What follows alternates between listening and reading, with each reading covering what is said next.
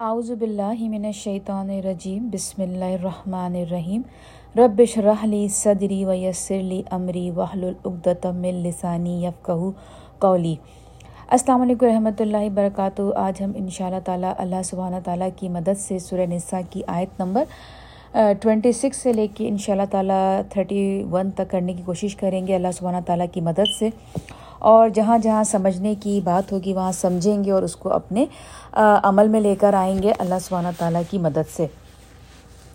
تو چلیں، سب سے پہلے میں تلاوت کرتی ہوں آیت نمبر ٹوینٹی سکس کی۔ اعوذ باللہ من الشیطان الرجیم، بسم اللہ الرحمن الرحیم۔ یرید اللہ لیبین لکم ویہدیکم سنن الذین من قبلکم ویتوب علیکم واللہ علیم حکیم۔ ترجمہ ہے، چاہتا ہے اللہ کہ کھول کر بیان کرے تمہارے لیے اپنے احکام اور چلائے تم کو طریقوں پر ان لوگوں کے جو تھے تم سے پہلے اور قبول کر لے تمہاری توبہ اور اللہ ہر بات جاننے والا بڑی حکمت والا ہے۔ اب جیسے کہ آپ کو یاد ہوگا کہ پچھلی جو ہم نے آیتیں کی ہیں، اس میں زنا کے بارے میں اللہ سبحانہ تعالیٰ نے آپ کو اور مجھے بتایا کہ جس سے زنا ہو جائے اس کے ساتھ کیا کیا جائے؟ پھر اس کے بعد عورتوں کا کتنا حق ہے؟ ان کا شادی کے بعد ان کے کیا رائٹس ہیں مردوں پہ؟ ان کو کتنا مہر دینا ہے؟ کب دینا ہے؟ یہ تمام باتیں اللہ سبحانہ تعالیٰ ان سے پہلے آپ کو اور مجھے بتا چکے۔ اب جو ہے، ان آیتوں میں اللہ سبحانہ تعالیٰ اکثر یہ ہوتا ہے کہ اکثر ہم یہ کہتے ہیں کہ اللہ تعالیٰ چاہتے کیا ہیں ہم سے؟ ہم ہم سے کیا چاہتے ہیں؟ تو اس آیت میں اللہ سبحانہ تعالیٰ آپ کو اور مجھے بتا رہے ہیں کہ اللہ سبحانہ تعالیٰ کیا چاہتے ہیں۔ کیونکہ اس آیت کی اسٹارٹنگ کیا ہے؟ یورید اللہ ہو کیا چاہتا ہے اللہ؟ تو یہاں پہ اللہ تعالیٰ بتا رہے ہیں کہ اللہ تعالیٰ چاہتے ہیں کہ کھول کر بیان کر دیں تمہارے لیے۔ یعنی کہ قرآن میں جو اللہ سبحانہ تعالیٰ نے احکام جو بڑے بڑے احکام جو کرنے والے ہیں، جیسے کہ میں نے آپ سے ہمیشہ یہی کہا ہے کہ اس میں آپ کو کسی کی ضرورت نہیں ہوگی۔ قرآن کھولیے اور جو احکام ہے وہ یہاں پہ جو کہ اللہ تعالیٰ نے کیا کہا، لیو لیو بینا تاکہ کھول کر بیان۔ یعنی کہ بالکل صاف۔ بینات کیا ہوتا ہے؟ بینات ہوتی ہیں بالکل کلیئر باتیں۔ کلیئر بیان اللہ سبحانہ تعالیٰ کے جو اللہ تعالیٰ ہم سے چاہتے ہیں قرآن میں جو احکام، جو لا ہیں جو شریعہ ہے، وہ بالکل کلیئر صاف ہے۔ تو یہاں پہ اللہ تعالیٰ یہی بتا رہے ہیں کہ میں جو تم سے چاہتا ہوں کہ جو قرآن جو تمہارے لیے میں نے اپنے رسول کے ذریعے جو تم تک قرآن پہنچائے، وہ بہت صاف ہے کلیئر ہے۔ جو اس کے احکام، جو میں چاہتا ہوں کہ تم کرو، اس کو اپنی زندگی میں شامل، وہ بہت صاف اور کلیئر ہے۔ تو اللہ تعالیٰ بتاتے ہیں کہ کیوں کلیئر بتائے انہوں نے؟ کیوں قرآن کو کلیئر جو احکام ہیں، جو لاز ہیں، جو شریعت ہے، وہ کیوں کلیئر ہے؟ اس لیے کہ تم کو چلائے، تم کو طریقوں پر ان لوگوں کے جو تھے تم سے پہلے۔ یعنی کہ جب تم قرآن میں جب تم پڑھتے ہو، ان کے طریقے بھی جانتے ہو، جو رسول گزر چکے، جو اچھے لوگ گزر چکے، انہوں نے کیا طریقے اپنائے؟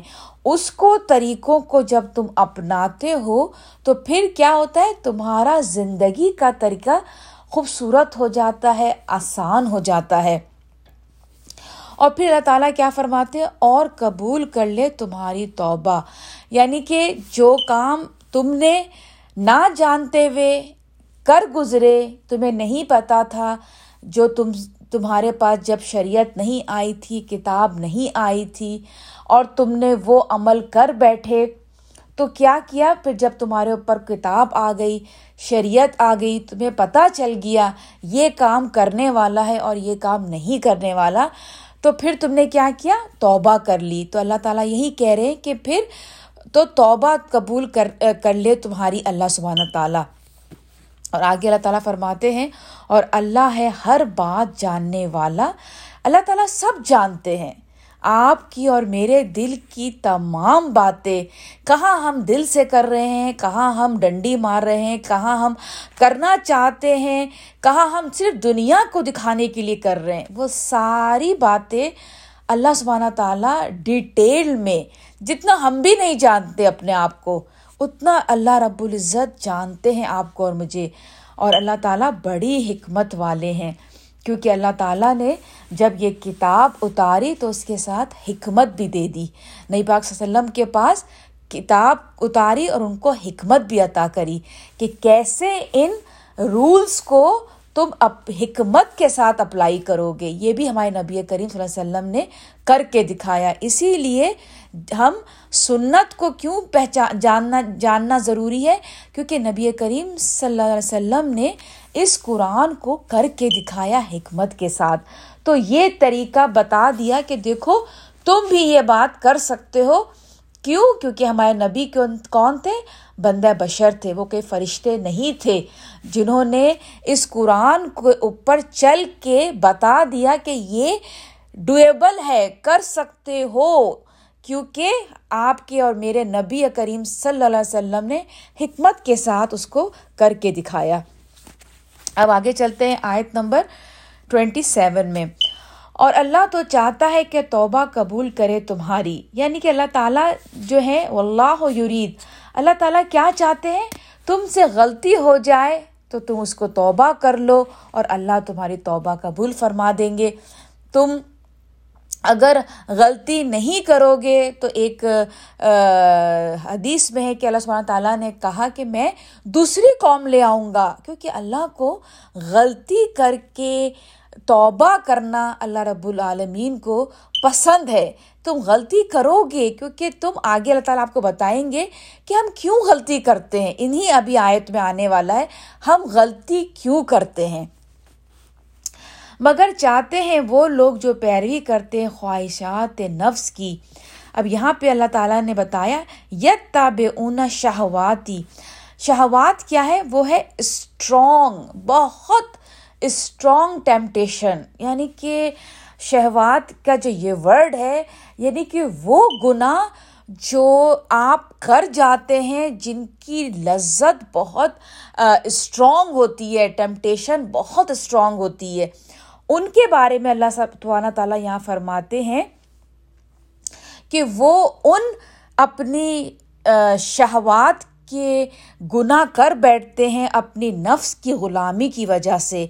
اور پھر آگے اللہ تعالیٰ فرماتے ہیں کہ دور ہٹ جاؤ تم راہ رات سے۔ پھر وہ کیا کرتے ہیں؟ ایک طرف اللہ سبحانہ تعالیٰ ہیں جو ہمارے لیے ہماری زندگی کو آسان بنا رہے ہیں، اپنے قرآن میں، ہمارے احکام کو واضح بتا کے، اور دوسری طرف لوگ ہیں جو آپ کو اور مجھے برائی کی طرف گھسیٹتے ہیں۔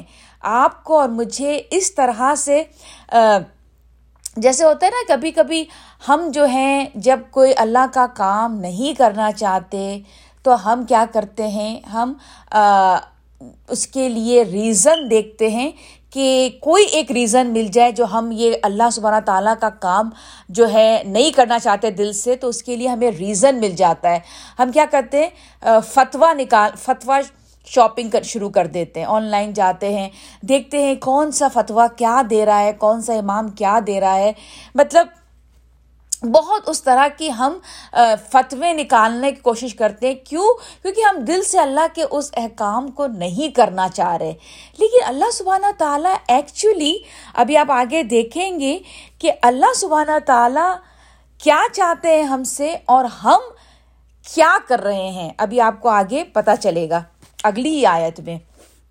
تو اس آیت میں اللہ تعالیٰ فرماتے ہیں مگر چاہتے ہیں وہ لوگ جو پیروی کرتے ہیں خواہشات نفس کی کہ دور ہٹ جاؤ تم راہ رات سے بہت زیادہ دور۔ یعنی کہ وہ جو لوگ خود خواہشات کی پیروی کر رہے ہیں، ان کی خواہش کیا ہوتی ہے؟ آپ بھی اس پہ سے آپ بھی انہیں کی طرف آ جائیں۔ انہیں کے ہی راستے پر آپ بھی چلنا شروع کر دیں، کیونکہ وہ آپ کو بھی ہٹانا ہٹانا چاہتے ہیں، آپ کو اور مجھے۔ اب آگے جو آئے تھے اللہ سبحانہ تعالیٰ بہت خوبصورت فرماتے ہیں۔ یرید اللہ یخفف انکم اب دیکھیے، اللہ سبحانہ تعالیٰ کہتے ہیں، چاہتا ہے اللہ کہ ہلکا کرے بوجھ تمہارا۔ اب دیکھیے، یہاں پہ اللہ سبحانہ تعالیٰ کہہ رہے ہیں کہ جب تم خواہشات کی پیروی کرتے ہو یا ان لوگوں کی پیروی کر رہے ہو جو اللہ کے بتائے ہوئے راستے پہ نہیں چل رہے، ان کے راستے کو فالو جب میں اور آپ کرتے ہیں، تو ہماری زندگی ٹف ہو جاتی ہے، مشکل ہو جاتی ہے۔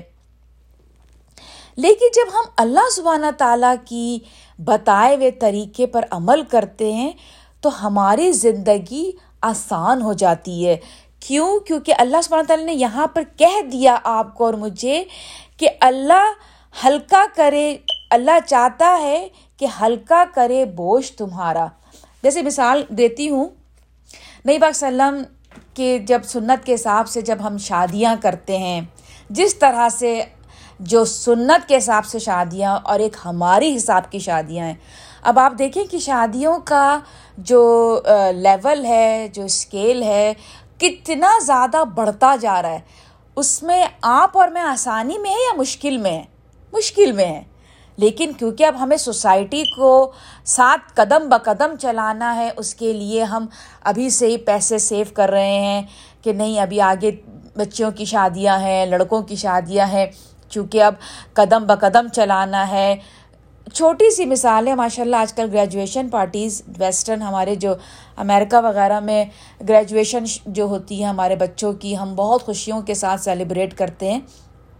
کیونکہ ہمارے بچے ہائی اسکول ختم کر رہے ہوتے ہیں تو خوشیاں منائی جاتی ہیں کہ الحمد للہ اللہ کا شکر ہے۔ مطلب یہ جو گریجویشن جو سیلیبریشن ہے ویسٹرن سوسائٹی میں ایکچولی یہ آئی جو ہے وہ گوروں کی یہ چیز ہے۔ جی گوروں کے جو بچے تھے وہ اللہ اللہ کر کے بڑی مشکل سے ہائی اسکول ختم کرتے تھے۔ یعنی کہ بارہویں جماعت ختم کرتے تھے۔ پھر ان کو پتہ نہیں ہوتا تھا انہوں نے آگے کیا کرنا ہے۔ آگے کنٹینیو اپنی ایجوکیشن کرنی بھی ہے یا نہیں بھی کرنی ہے۔ پہلے تو یہ کہ وہ ہائی اسکول میں بھی جو ہے وہ ڈراپ آف ہو جاتے تھے مطلب بارہویں کلاس بھی نہیں کر پاتے تھے۔ اگر کر رہے ہیں تو بہت ہی گرد پڑھ کے کر رہے ہیں ڈی سی اس طرح کا لا رہے ہیں۔ اللہ اللہ کر کے وہ جب گریجویٹ ہوئے تو ان کے گھر والے اس کی سیلیبریشن کرتے تھے کہ ہاں الحمد للہ ہمارا بچہ ٹویلو جماعت کر گیا ہائی اسکول فنش کر گیا، اب آگے اللہ عالم کرتا ہے، نہیں کرتا ہے، کیا ہوتا ہے؟ وہ اس کی سیلیبریشن کرتے تھے۔ ہوا یہ کہ وہاں سے بعد گھومتے ہوئے ہم دیسی سوسائٹی میں بات آئی۔ دیسی سوسائٹی نے اس گریجویشن کو ایسا سیلیبریٹ کیا، ایسا سیلیبریٹ کیا جس میں میں خود بھی شامل ہوں کہ وہ ایک لگتا ہے چھوٹی موٹی شادی بیاہ کا کوئی فنکشن ہو رہا ہے، کوئی بڑی، بلکہ مطلب جو گورے ہیں جب ہماری پارٹیز میں آتے ہیں ہمارے بچے جب ان کو انوائٹ کرتے تو وہ کہتے اچھا یہ ہے آپ کی گریجویشن ہم تو سمجھ رہے ہیں کہ آپ کی یہ ویڈنگ ہو رہی ہے یا انگیجمنٹ ہو رہی ہے، یہ تو گریجویشن ہے۔ مقصد کہنے کا یہ کہ اللہ سبحانہ تعالیٰ نے ہمارے لیے جو بھی شریعت میں جو بھی لاز ہیں، جو بھی پرپز ہے مقصد کیا ہے؟ ہماری زندگی کو آسان بنانا۔ ہم نے اس کو اپنے لیے، کیونکہ اس کو اپنے، نہیں، ہم نے اس کو اپنی زندگی میں شامل کیا اور اس کو ہم نے بڑا مشکل بنا دیا، بہت مشکل۔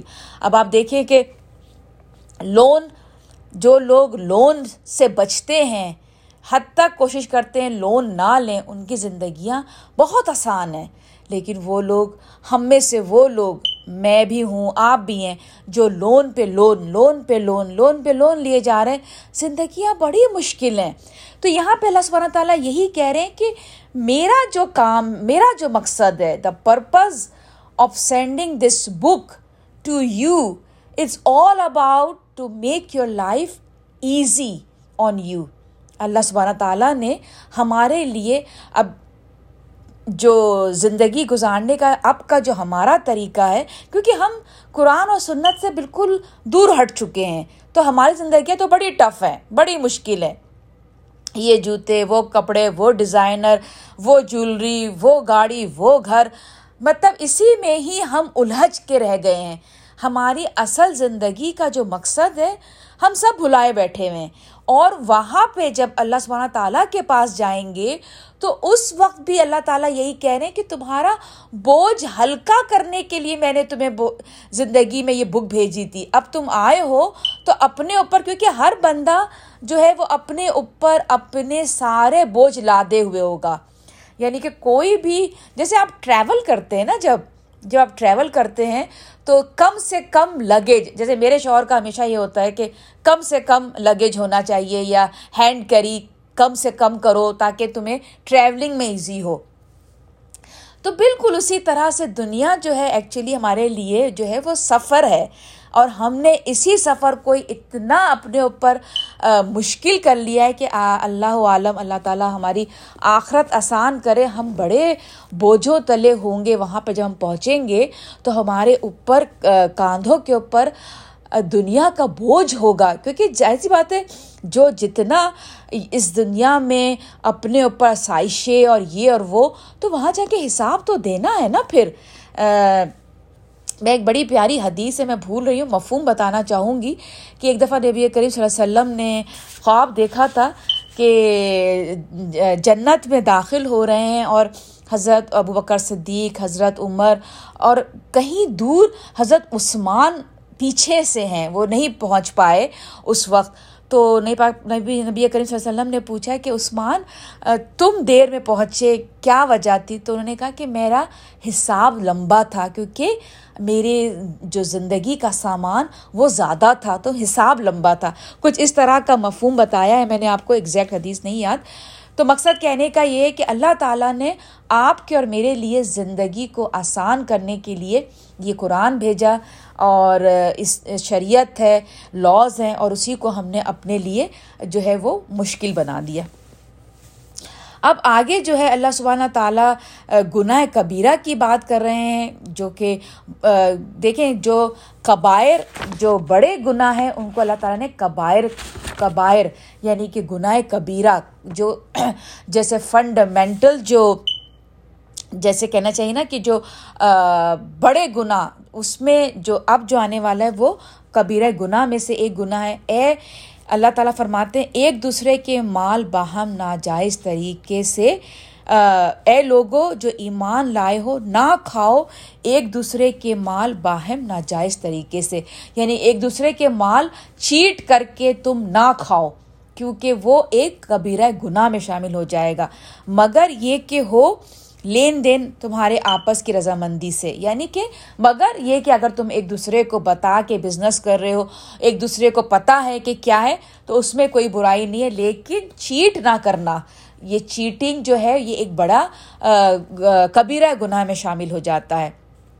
اور نہ قتل کرو اپنے آپ کو یعنی کہ جب تم نے اب بزنس کر لیا ہے، اب اس میں تمہیں نقصان ہوا ہے، اب اس میں کیا ہوتا ہے؟ آپ ایک دوسرے کا قتل کر بیٹھتے ہیں۔ مطلب یہ سارے کیا ہوتا ہے؟ غلط چیزوں سے چیز اسٹارٹ ہوئی تو پھر اینڈ کیا ہوگا؟ اور مزید اس کا اینڈ غلط ہوگا۔